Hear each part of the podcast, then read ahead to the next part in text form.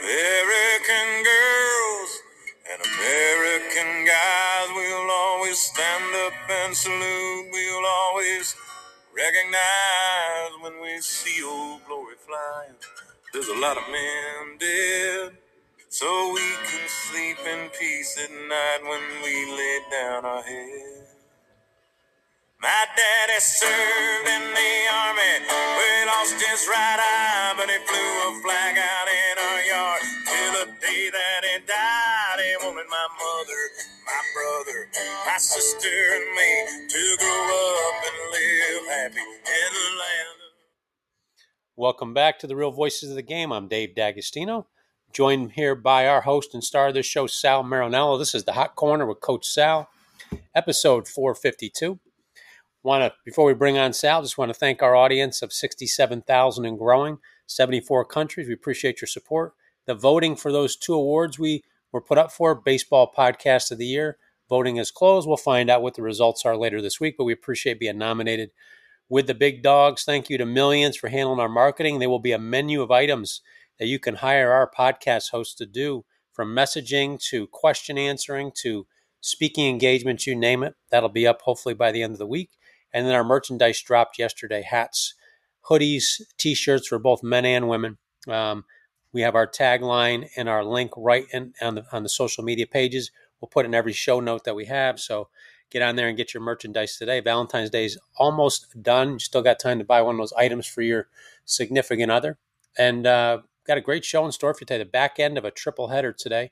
We have Bob Schaefer on earlier with Touch Em All, She Gone with Jeff Fry in between, and now finishing the day. Thanks, uh, not a better way to finish the day with my I know man Sal. Sal, welcome back to the show. I, I'm, a great, I'm grateful that you have that much enthusiasm after, you know, all the work you've already done today. So thanks for that. No, God, it's uh, I enjoy the podcast. I think it's good. Uh, we're growing. We've we've grown tremendously in the last year, and we've done it the hard way, the good old-fashioned way. We haven't done it through A I, through ads. It's just people that we know, people that buy into what we're trying to get out there, and um, I'm glad it's gone that way because it's it's a little bit different than the way they they they do. Uh, most things grow through funneling, and we've done it through filtering, where we've gone. You know, we've got people that really really listen to what we're doing. Uh, we only gauge unique listeners. So if you listen once, you only get counted once. It uh, doesn't matter if you listen to all fourteen shows. So it's a legit number. So I'm excited what what everybody's built in, and everybody's uh, paid paid a uh, put in a lot of good time to build this. So we're just going to continue to push forward. We got a lot of events too with, uh, you know, I didn't mention kin- the Kinetic Arm. I need to introduce you and Jason. You, you guys are hit it off to a T. We're going to do some events starting in March where it's uh, online clinics for people. Uh, you know, four or five of us on there visually, and short clinics with letting people up to a thousand. I think we can host, ask questions, uh, gain more information other than just the podcast, and and just grow our group, building up to a big event in December uh, with with Jason Collar and Kinetic Arm um, at his facility, where we'll have uh, you know breakout rooms, speakers, clinicians, um, you name it, just to, so we can meet the audience and then grow that way as well. So. Yeah, a lot of good stuff going. I'm uh, excited what we're doing. I'm excited the group of guys and lady with Kelly K F T I mean, that we're, we're working yeah. with. So I mean, um, that's the way yeah. you you know in and, this uh, new thank, oh thanks media medium media and medium we can break the barriers down that not too long ago made it impossible for people to connect. I know I have um, some people I've been able to work with when I have a one of my lacrosse guys is off. Playing in uh, in, a, in an event for the P L L, couldn't get to me this week and had some things we wanted to go over because it's a it's a rough schedule, uh, and we were able to do it via video chat. You know, so that's something. You know, if you had told me twenty years ago, I would have never thought it would have been as easy to do, but um, it certainly is, and and I'm looking forward to seeing how this expands our reach. Yeah. Well, two years ago, before we started this, I didn't even, I never even listened to a podcast before. And uh, now I'm producing fourteen a week with you guys and co-hosting in some capacity on all of them. And uh, it's a lot of fun. I think we, uh, we've got a good thing going, and we'll keep growing it as long as it benefits uh, our fans, our messaging, and, and you guys, you guys can grow with it. Talk, talk to a little bit about some of the stuff you're doing now, if you don't mind. I want, I want the audience to know.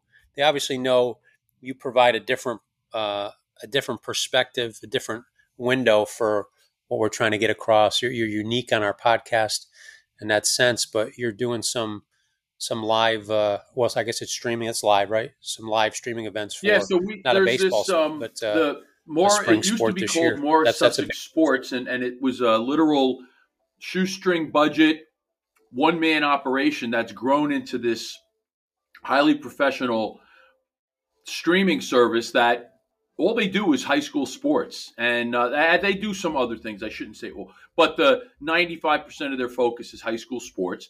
They have a great model where they go and either teams come to them or they go to teams, and they have a package of how – you could get your your your games broadcasted, and it works for both teams that are playing in a particular game. It's worked for the network to the to the point they've grown, and they now have this course of study at uh, Morris County College, which is one of the best county colleges around and has an incredible success rate. You could look them up. They've been, over the years, they were a baseball powerhouse when I grew up. They had kids uh, drafted and going to the pros back in the day, or going back to uh, D one schools, when I think the progression from high school, but you could speak better to that, Dave, than I could. But uh, there seems to be a little different progression with baseball than there was when I was more familiar with it. But um, they're, uh, with a buddy of mine, we approached the the George, George Muha, who was the, the head of, and started this program with, doing more than just broadcasting high school lacrosse games. We're going to have a weekly show that is going to feature area coaches. We're going to do a top twenty. And it's something that's really been lacking here, because lacrosse is, is one of the hottest sports in the state. We send kids to both male and on the male and female side to the top programs. And I'm talking literal top twenty programs in both, in all three, from all three divisions, one, two, and three. So we're kind of addressing a need. We've got a lot of positive feedback. We have um, one of the top coaches in the state is going to be with us next week on our first program. We have other top coaches already lined up, players and the like. So um, I'm excited to do that. It's going to, and they've rebranded the network from Morris Sussex, because those are two major counties up here. It's going to be the, the Garden State Sports Network, and in conjunction with that rebranding, they'll be broadcasting games from as far south as Moorestown, which for anybody who doesn't know New Jersey is all the way down by Philly, down by the Atlantic City area, all the way up to North Jersey, Ramapo, which is on the border of New York and New Jersey, High Point, which is up towards the Pennsylvania border, and all points in between.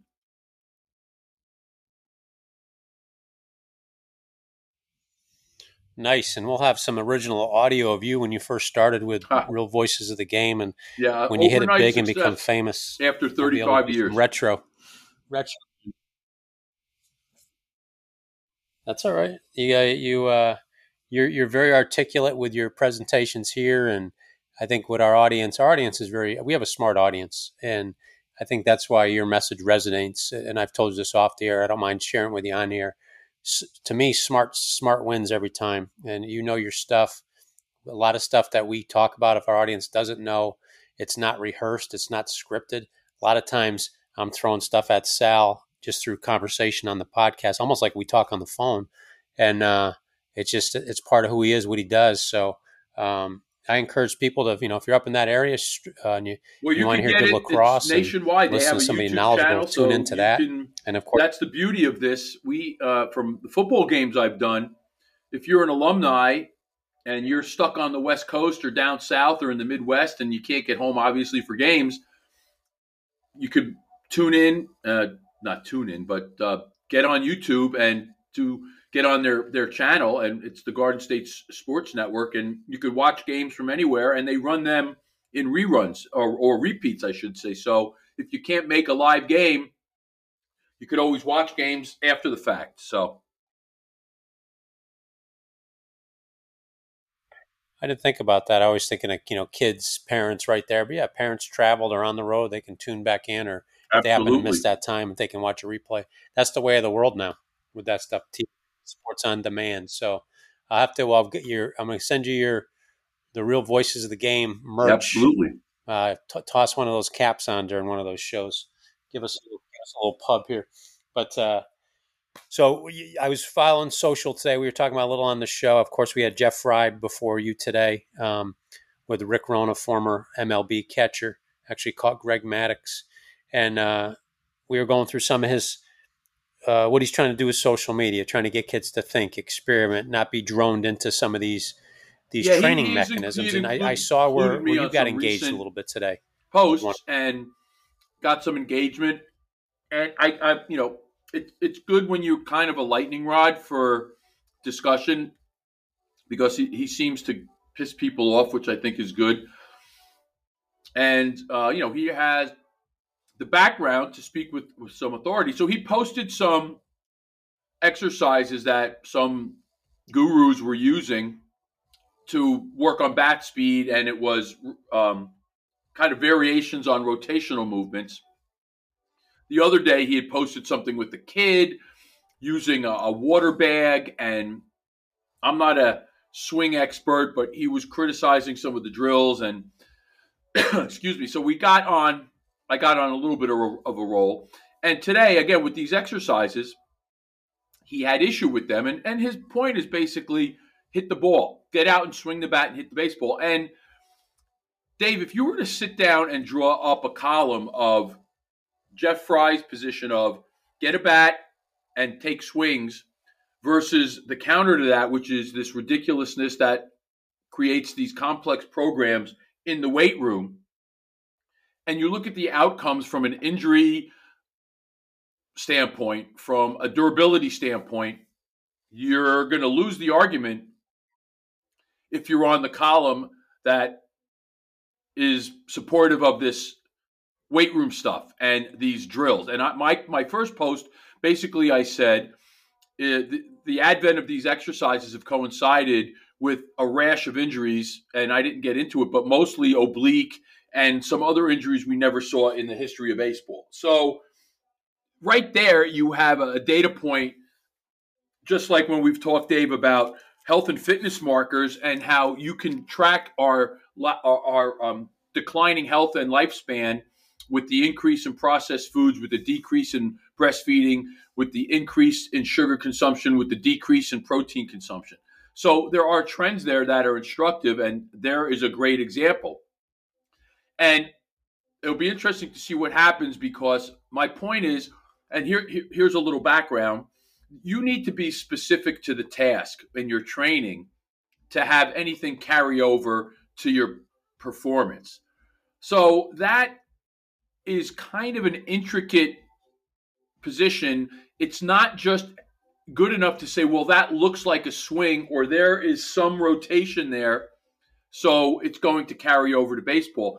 In my opinion, the baseball swing, and you could say the same thing about the, the pitching motion, the, the baseball swing and the pitching motion cannot be replicated in the weight room. And the problem we've run into is we've gotten away from recognizing that that it's such a uh, a finely tuned movement, and it requires such exquisite balance that you need to perform it in training as close to the way you perform it in your game.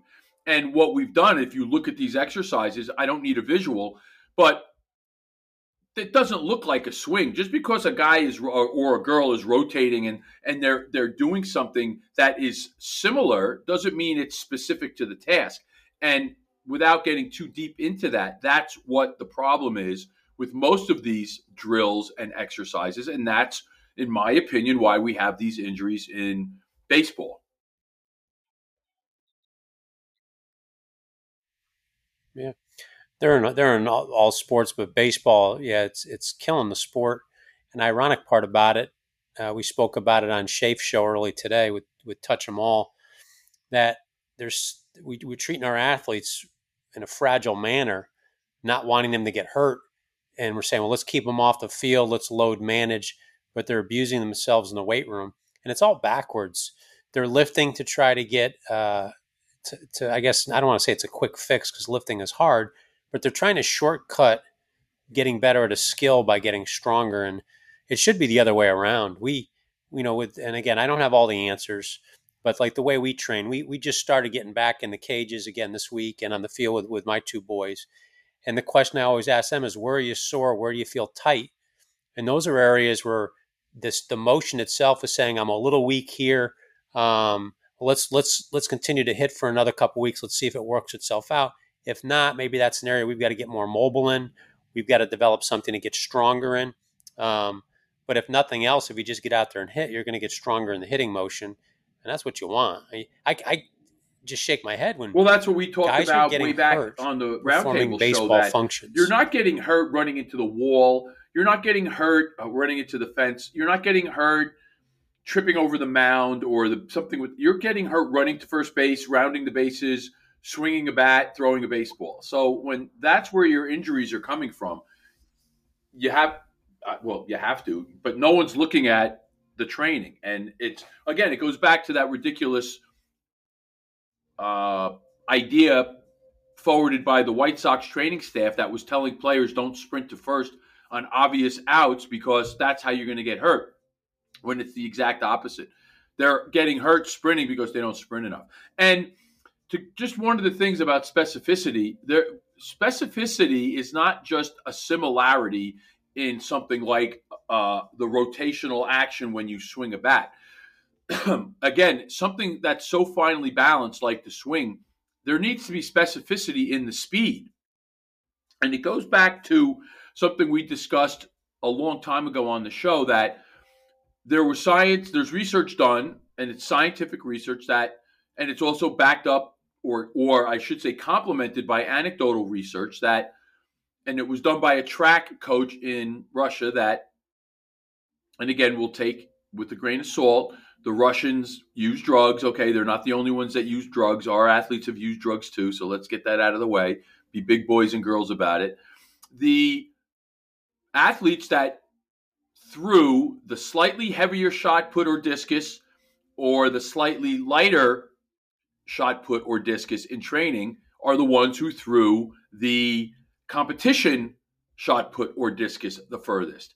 And the concept there is it was more trackable, or more, you could make more of a, uh, of a uh, projection to who was going to be your best performers based on who threw those two implements, the high, slightly heavier and the slightly lighter one furthest. It wasn't bench press. It wasn't deadlift. It wasn't any of the explosive Olympic lifts. It was the people who threw those implements the furthest through the competition implement the furthest. And the reason is that those implements are as close to the implement you need in competition as possible, close to weight as, as possible to the regular implement, and it allows for the same basic speed and technique to be used to throw the weight.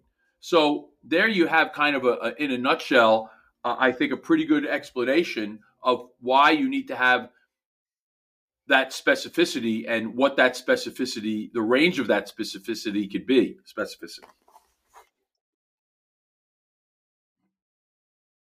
Yep.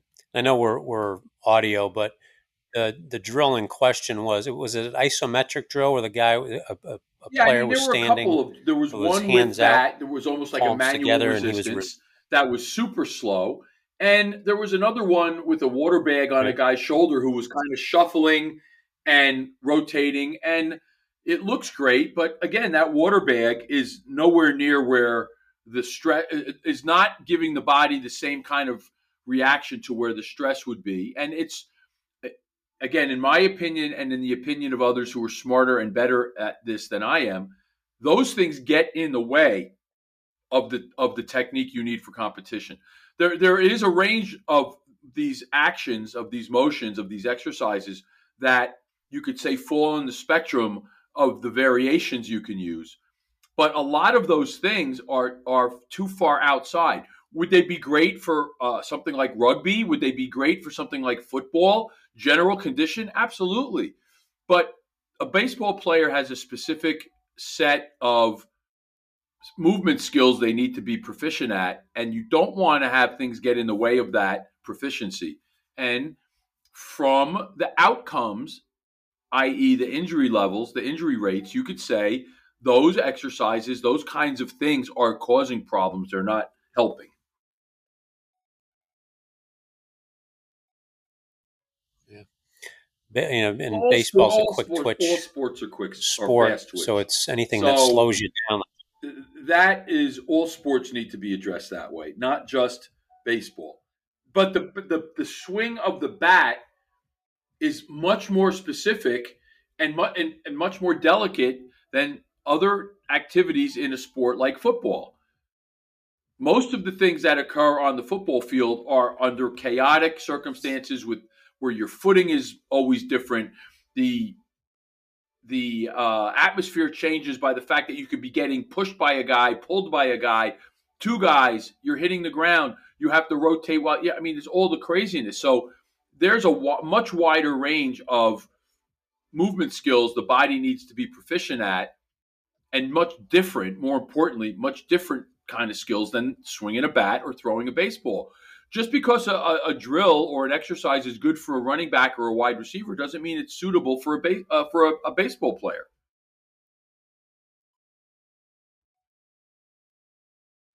Yeah, no, agreed. I, I saw that going, and it, those are daily occurrences. So I encourage people to go take a look at that that particular post. And what did you you you made a you, you commented? Well, yeah, the, you get on, the typical uh, on Instagram it. Somebody commented or social back. Media you response. Share? Well, look, all you have to do is deadlift two and a half times your weight, and that builds a strong enough core.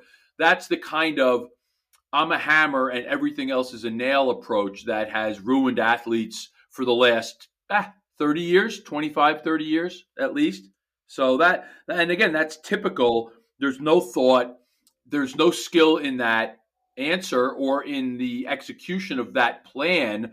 And your answer is to everything you need to deadlift or squat more when those are the reasons athletes like baseball players and football players are experiencing more problems.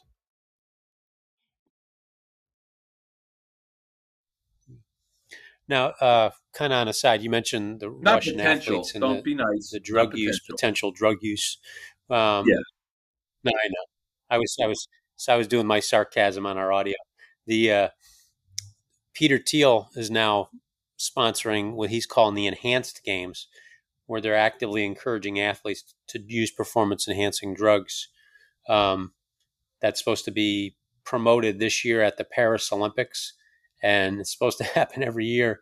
I think the events are, and Peter Thiel obviously get, earned his money in PayPal, Facebook. Um, he's backing the Enhanced Games. And the events, there's five events, I guess, swimming. Um, here it is, swimming, gymnastics, weightlifting, track and field, and combat. Wasn't it going to be, uh, you know, it's, I, here's a stat, forty-four percent of Olympians admit to using banned substances, only one percent get caught. Um, I mean, what, what do you think? Is, is it a mockery to try to just show, hey, here's people that are enhanced, it's the same darn times? Uh, I guess, uh, maybe it's, guys. Is, it's is, like is let's it stop wake hiding in the shadows bit? And admit. I, I have people who will still, to this day, insist that athletes are clean, or for some reason American athletes are clean and it's other athletes that are doping. I, I don't think that's logical or realistic. Uh, I think it'll be interesting to see what the results of some of these competitions are. Um, and it'll be interesting to see how it's covered. Obviously, you're going to get people that are going to ridicule it. And I think anytime people are Maybe they are trying to shed the light on the hypocrisy. Anytime people do that, we've, we're seeing it now in in a lot of different uh, in a lot of different venues. Um, that people are going to ridicule it. So let, let's see. I, I'll I'll be curious to see who does it. And Dave, you know, you you're talking about if you have substandard athletes, it's not going to make them world class. But if you have, there's there's a wide range, Dave, of performance levels in that in that category of world-class athletes. Just like the argument in baseball used to be, well, you know, that guy's hitting two thirty and he's the backup catcher, and, you know, why does he need? Who, who cares? He stinks. Well, Dave, how much does a backup catcher make in Major League Baseball? I bet it's a pretty good living. And and if the guy has borderline skills. Oh, absolutely. And the performance-enhancing drugs allows them to be more resilient. Again, another example, the, the middle resi- middle reliever, the, the quote they used to call it rubber arm, right? The guy with the rubber arm, how much is he worth to a team? So if the if the performance-enhancing substances allow those guys to to be there, they still are in world. It's true, those guys might have been triple A players, which in my opinion, they were probably Division One scholarship players, which means they're elite athletes. So they're in that bracket. It's almost like it, I think it's it's a willful ignorance of saying that you're only an elite athlete if you're a professional baseball, football, basketball player. Anyone who had an athletic scholarship to play a sport and or was drafted is an elite athlete. But that, again, falls into the same category as the Olympic athletes. You could look at those athletes, male and female, and look at the top-ranked person in the one hundred and the bottom-ranked person in the one hundred. They're still ranked in the world, which means they're world-class. So, again, it'll be interesting to see who competes in this before you could kind of make any real judgments as to uh, what these performance-enhancing drugs can and cannot do. Yeah. He... He said they said nine hundred athletes have already confirmed to be a part of it. Haven't listed any names yet, um, and their their intent is is they feel like the the data compiled will be useful to determine compounds and therapies to extend human life. So they're they're, they're it's it's beyond, I guess, you know, the initial thought I had where exposing the hypocrisy of, you know, the because like we talked about the the, the Russian system had been uncovered. There had been enough docu- documents about it, documentaries. Well, go back to that. Go back to that phrase again that you um, used. What I want to hear that phrase like, again about the substances. Which one about? Yeah, uh, the, so, you said you used. There was a couple of phrases. I, I, I want to kind of. Okay. You said it'd be very useful determining compounds and therapies to extend human life. Um, yeah, those are all. I mean, that's great because those are all like growth hormone. We talked about that on an earlier show. Growth hormone and derivatives of that, and the peptides are really what these drug companies should be pushing forward, and they're not because those things are going to be nothing's a panacea, but those substances, peptides included, address a, a, a vast spectrum of ailments that would make all these specific individual drugs obsolete, specifically type two diabetes. You put, you put a, let's take your typical forty-five-year-old guy who's thirty pounds overweight, who eats terribly.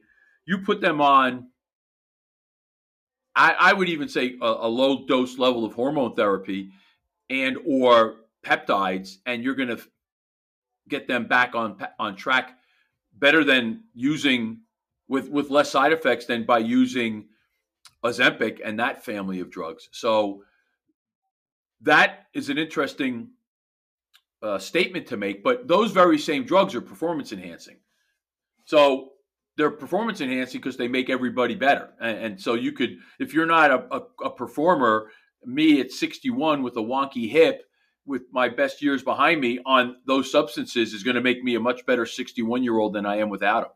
So, and, and you know, there are this, there are these, I, I don't want to be, yeah. well, no, there's no nothings out there who fall back on the, well, they're dangerous and we don't know what the side effects. Well, that's B S because we already have growth hormone approved, and growth hormone is approved for people who are the most fragile amongst us because of their ability to repair and help people be better. They're, those kinds of substances are, are prescribed to kids, kids who have Uh, natural low dose, oh, I'm sorry, low levels of, of hormones, growth hormone. They are prescribed to cancer patients who are being bombarded by the drugs that are trying to both kill the cancer and at the same time, hopefully not kill the patient. And AIDS patients use them. So the most fragile members of our society have been prescribed those drugs. So to, to make the claim that they're somehow going to be more injurious to an otherwise healthy forty-year-old is is just ridiculous. Yeah. And he does, Thiel, Peter Thiel admits he does take growth hormone. He takes another anti-diabetic supplement. He doesn't have diabetes, um, which has been shown to be a, to help with, uh, to fight aging. But he, he eats the way we, we talk about. He, he avoids the processed uh, stuff, the fake meats, and he eats lean meat, and veg- unprocessed vegetables and fruits. So interesting. This is, uh, I was surprised. Our, our uh, Kevin Kernan sent this out to our group text today as well. So we get a chance to kind of, we always keep each other up to date on that. What's your, I mean, what, what's, what's your uh, gut instinct tell you this, this is about? I don't know. I, I, I kind of want to see who comes out for it, because it could be discredited and it could turn into a, a kind of professional wrestling type thing. If you have these wannabes who really are, don't have any skill, it could be used to cover for people who say, see, there's a guy who's a shot putter and he's not even throwing it as far as a college person, a college athlete or female college athlete. So I don't know. Um, you know, the substances that are in rotation now that are available to pretty much anybody are so much more potent and effective than the old school. That's why you have people who don't, are less informed still calling them steroids, which they're not steroids. Steroids are, are a completely different family substance. They're Stone Age. We're now in the um, nuclear age, or whatever you want to term as being our most advanced level of, of, of performance-enhancing substances. Yeah, no, it'll be interesting. And I, uh, you, you had recommended, you know, I, I started doing a little bit of collagen in the coffee, a little bit of creatine in the morning, and I've seen a difference. Um, we're just doing that little bit over the, I don't know, probably about two months now. Um, and you had said, yeah, you, you told me you'll creatine. Tell in a hurry if your body takes to it or if it doesn't. So, yeah, I've noticed that. So let's, uh, let's t- kind of on that same, I don't know if it's a parallel, but it's pretty close.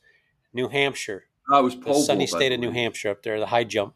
You yeah, I mean, me it's another on one that. Of these trans oh, was a pole vault? People that the guy who decides he wants to identify as a woman and goes out and and shatters the the the state record and wins the state championship and, and crushes everybody. So, I mean, okay, good for you. Um, people that people – again, I'm now at the point where we'll we'll talk about it, but – I, I feel that until women really stop competing in those arenas, that it's going to continue. How many more? Oh, it is a high jumper. I'm sorry. That's my mistake. A high jumper. I was looking at another story with the pole vaulter. That until en masse women pull out of these events and say, no, we're not going to jump, then it's going to continue. And I don't, I don't know, uh, Dave, how much more ridiculous this can be, because we had to see during the Super Bowl uh, a commercial by Dove, and I, and you have a daughter, so it must resonate, uh, talking about girls, giving them their chance and their ability to shine and their their chance to succeed and achieve. And at the same time, those same companies are supporting measures that allow a male to go and compete with women. So there's there's a lot of hypocrisy and crap that's out there that people need to fight back. And I, I'm a firm believer the vast majority of the people have been intimidated into not saying anything about it, because there's no way anything close to a majority of people feel that that is in any way fair. But again, women have to stop it. I, I said this, it, it's a kind of a weird parallel, but I said this about when the steroid thing was obviously affecting baseball. There were no other baseball players really who were active in trying to stop it. They went along with it because maybe it was good for the sport. Maybe it was getting them paid more in some way, even if they themselves weren't using it, or if so many people were using it that there was no one left to criticize it. But it's, it's kind of the same situation.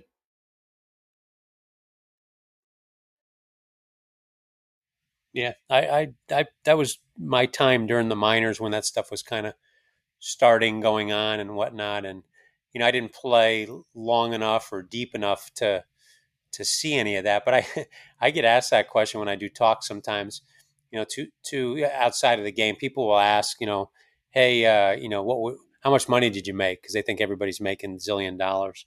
And I always jokingly say, well, I made the same money as Ken Griffey Junior did in Class A baseball, which everybody does. Uh, you know, difference is the signing bonus and the elevation and the deals. The other thing they ask is about, you know, like, did you ever do steroids? And I never did. I, I uh, didn't chew tobacco, didn't do steroids, didn't drink at all during that. I, I kind of, you know, I knew I was whatever time I had, that was it. And um, I wanted it to be right. But I kind of joke with them back, like, geez, if I did, shouldn't I have got my money back? Because shit didn't work. Um, but uh, yeah, it's, it's, it's, uh, you know, a lot of people made money off the backs of that. And, you know, they, they keep these guys out of the hall, whatever people's persuasion is. You know, they kept some of these guys out, or they're keeping them out who are, have been accused or caught or whatever, but they're letting managers in who won games. Well, we, I that. talked I mean, about like this you for said, years. Guys I said, for all from, the B S about uh, gambling affecting people. The sport, every game that's been played in baseball, if you, Dave, pick a date where you would say started, where that started, every game that's been played since that day has been affected by steroids up until the end of last season, and starting with this season, it'll continue because elements of that culture are still in the game, and they have affected the outcome of every game since then. So gambling is bad too, but there's no excuse for excusing the the use. And if but again, just like if you're not going to stop a guy from pole, uh, high jumping against high school girls, then the players themselves, if they're not going to stand up and stand against it, then let them do whatever they want, because I, I can't care about it more than they do. Yeah, no, I, I agree with you totally. You know, the, the the young lady with swimming, Riley Gaines, when she first stood up for it, she was they, and people still try to crush her, but she's continued to prevail to the point now where swimming, I don't know if I agree with this, but they've created a third category for, you know, you got male, female, and then other, and uh, nobody competes in that category. Nobody does. So it, it proved the point where, you know, whatever people are doing, it's not to compete.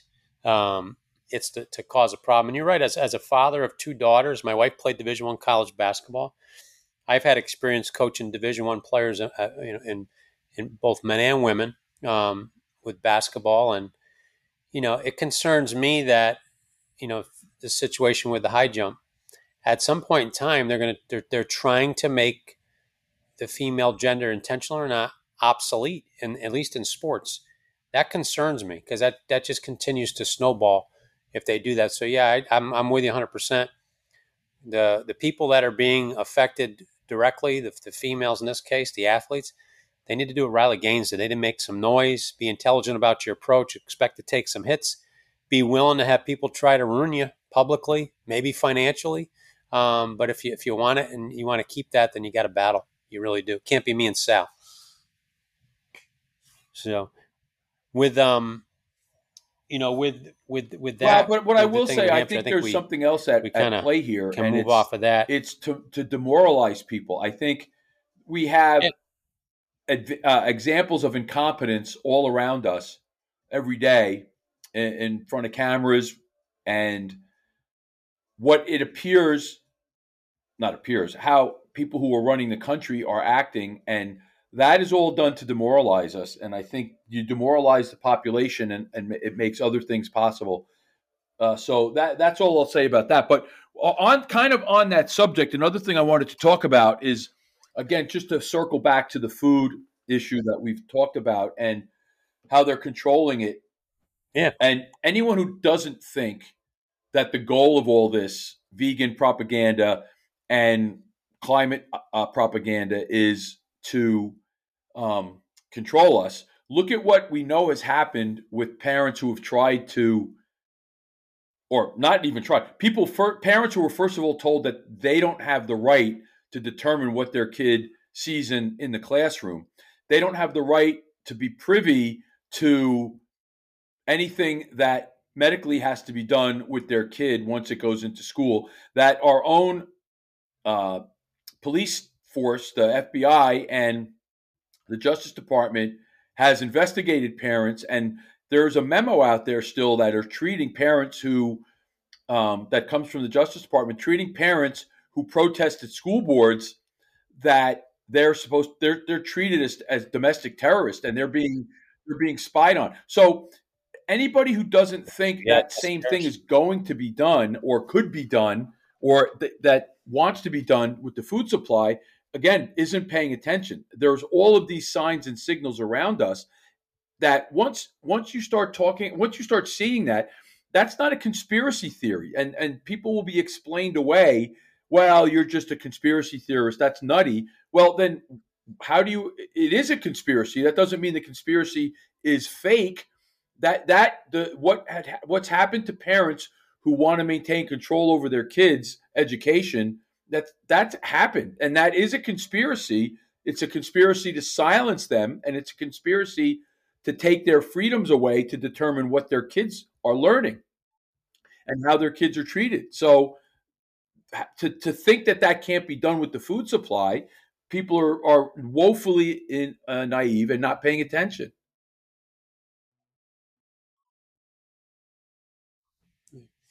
We saw this potential, or at least my wife and I, we talked about it, and we didn't want to do, but people had started homeschooling their kids because of this.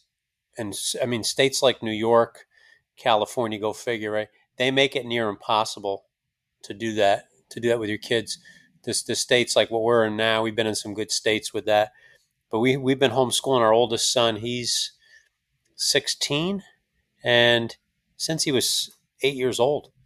So he's, uh, you know, we, we, we saw that way before this pandemic started and whatnot. And, and uh, we're advised actually by people within the schools, hey, what you guys are doing, somebody like him is going to get squashed. Um, keep doing. They were right. I mean, he's, he's taken thirty-six college courses already as a, as a ninth grader. And, uh, you know, my, our younger son, Tanner, same thing, all our kids. So yeah, we're going to keep doing that. We, you know, to each their own, but we, we, work with people in forty-six well, you know, different my, countries now. My boys were lucky to help them they with their homeschool qualified and got scholarships so to a, a private school we never could have afforded. And uh, while there was some whack, some kind of fringe wackiness, overall the the parents were totally in control of what was taught. And you know, there's always some woke B S that slips through the cracks, but it was nowhere near as bad as what we heard going on at the public school. So. Um. Yeah, yeah. That's part of our yeah. job as parents, make our kids dumb. Yeah, so, if they you, know, you always ask what I want to leave people with. You, so you, you had a, on you had that a food subject, topic. I want you to go into the supermarket, and, and I kind of have been talking about this for a while with my uh, friends and on social media that the good food costs way more than the crappy food. And I'll give you a great example. I love mayonnaise. And uh, mayonnaise is basically oil, egg, vinegar, and salt. And when you go into the aisle at your condiment aisle at your local grocery store, you've got a bevy of mayonnaise, and pretty much every one of them has seed oil. There is actually a flat out all canola oil, Hellman's mayo, the olive oil based mayonnaise that Hellman's makes is still has soy oil, soybean oil, or and canola oil. Every even the healthy um, or a lot of the ones that are um, that are advertised as homemade or kind of mom and pop, not industrially produced, they're still using seed oils. So I was in the store today. I had to get some stuff, and I'm through my social media posts, someone had suggested this Primal Kitchen Mayo, which is made with uh, avocado oil. So I'm like, all right. I'll, and and and in the comments there were like, well, yeah, it's kind of expensive, this and that. So I'll, I will tell you, it is super expensive, and I I wasn't going to buy it, but I'm like, let me let me try it, and I'll tell you the um, it tastes good. I mean, it's not as good as regular mayo, but this seventeen ounce bottle was fifteen bucks. So that's almost three times as much as the same size, same size of both the Hellman's or even one of the quote, like um, kind of boutique-y mayonnaises, which is kind of a weird phrase to ascribe to mayo. So, and then I was looking at one last thing. I was looking at ghee, which is butter, which you can use to cook. It's it's been um, it's not a stick, but it's been melted down and it's in a jar versus a jar, same similar size bottle of canola oil or vegetable oil. And again, the ghee is three times more than the the crappy seed oil or vegetable oil. So you've got an example there, and I want people to start paying attention and looking at your choices and, and look into the difference in price and try to start making some changes, even if it means eliminating things that you can't afford or can't work around. So that's basically my uh, my parting shot for the day. I like it. I like it. I uh, think we gave the audience a ton today. Uh, you know, back end of a triple header. They got a great, great Wednesday today. On Valentine's Day, no less. Uh, the three of you guys yeah. decided to spend your Valentine's Day with me. I don't know what that says about us. But, um, no, great, great parting shot. And to our audience, sixty-seven thousand got a treat today. Appreciate your support. Uh, take a look at uh, Jaw Bats if you get a chance. Latest bat certified by Major League Baseball. R V G at checkout will get you a discount on it. My son Tanner's using his M one ten, righty and lefty. Loves the distribution of it. Um, also with Bow Net and Kinetic Arm. Look for stuff with them later this week. We're going to be doing a series of events with Kinetic Arm on uh, on our platform, which will allow up to one thousand fans to come on, listen to the clinics live with a few of our podcasters, ask questions, and engage in a different way than, than just our recorded podcast, and also to lead up to a big end-of-the-year event in December. So our merchandise has dropped on Millions, and also those experience I mentioned with our podcast hosts where you can hire them out to do something as simple as a question in their specialty, hire them to promote a product, bring them on to speak to your group virtually or live, uh, short talks, long talks, whatever you need, um, or hire them to do what they do normal, normal every day. So check out Sal on his, his lacrosse streaming. Um, remember him when he's famous here. Let's remind him where he, he came from here with Real Voices of the Game. So thanks, Dave. Look forward Sal, to the next one. Show today on the Hot Corner. We appreciate you, bud. Yep, and episode four fifty-two in the books. The Real Voices of the Game, the Hot Corner with Coach Sal.